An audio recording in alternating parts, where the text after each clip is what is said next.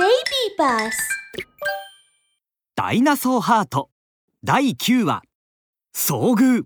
ギガノトサウルス。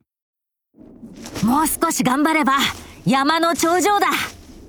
ティラノサウルスのバクとベロキラプトルのロキは3日三晩歩き続けようやく雪山の半分までたどり着きました。山頂まで登ればそこには美しい氷の城が待っていますああ、もうダメだ。おいら動けないよ。足が凍ってアイスキャンディーになっちゃいそうだもん。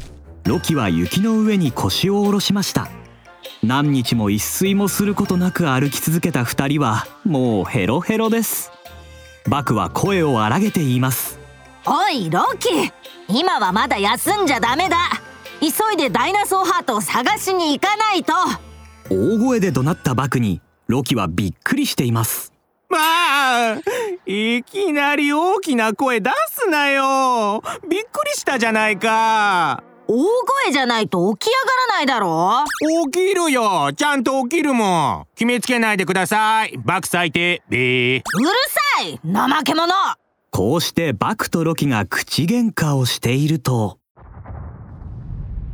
ちょっと待てなんか変な音が聞こえないか？ほんとだ。なんだろう？ああ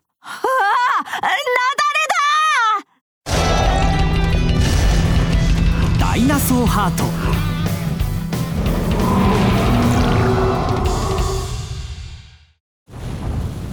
どうやらバクとロキの喧嘩の声があまりに大きすぎたため雪山に積もった雪が震え大きな大きな塊となって崩れ落ちてきたみたいです。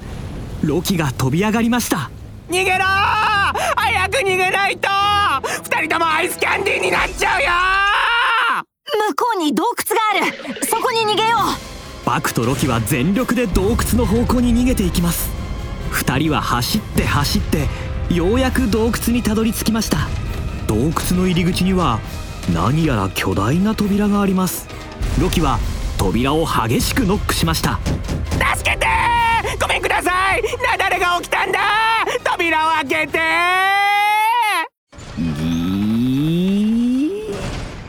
巨大な扉が開きました二人の目の前に現れたのは巨大な黒い影そして大きな手でロキをつまみ上げたのですえああええあやめろおいらを離せ助けて助けてバク！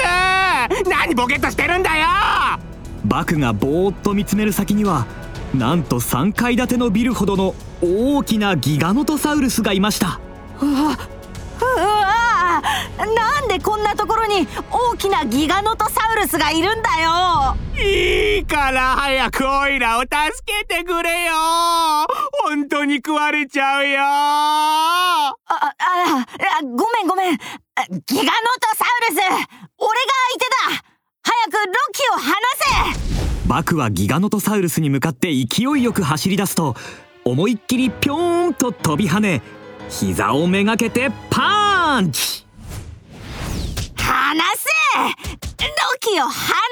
聞こえてるのか?全く効かないバクのパンチにギガノトサウルスは笑い出します。むっはっはくすぐったい。なんだそのヘナチョコパンチは。ギガノトサウルスは体を震わせながら大きく笑うとロキを掴む手を緩めました。その隙にロキはバクの後ろに逃げていきます。バク早く逃げよう。このデカブツ二人じゃ絶対に倒せないって。ダメだ。俺たちはこの難関を突破して必ずやダイナソーハートを取り戻さないといけないんだぞ。ダイナソーハート。と聞いたギガノトサウルスは一瞬ギョッとして二人に近づきました。うん？お前たちダイナソーハートを探しているのか？ギガノトサウルスはふんふんと鼻から白い息を吐き出します。バクはひるむことなく胸を張って言いました。そうだ。俺たちはダイナソーハートを探してるんだ。それがどうした？そう聞いたギガノトサウルスは何も言わずに口を開けるとブワギガノトサウルスは口から黄色の臭い息を吐きました。くっさー！何の匂いだこれ！あおおいらもうダメ。俺もダメだ。臭すぎる。バクとロキはギガノトサウルスの吐いたあまりに臭い息にクラクラと倒れてしまいました。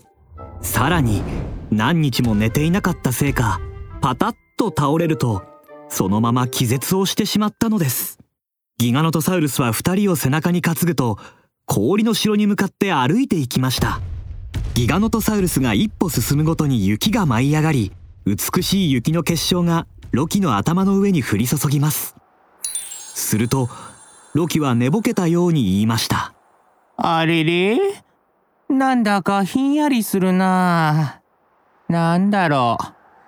もしかしてアイスクリーム、えー、ちょっと食べてみようかな。あんあんあんあんむにゃむにゃと口を動かしながらロキはさらに口を開けてガブッと噛みつきました。あー？なんかこのアイスクリーム匂うな。臭いしまずいぞバクは突然飛び上がるように目を覚ましました。誰だ？俺の尻尾を噛んだのは。バクは視線を落とすとそこには寝言を言いながら自分の尻尾にガブガブと噛みついているロキがいました。べべあーまずいな。あーまずい。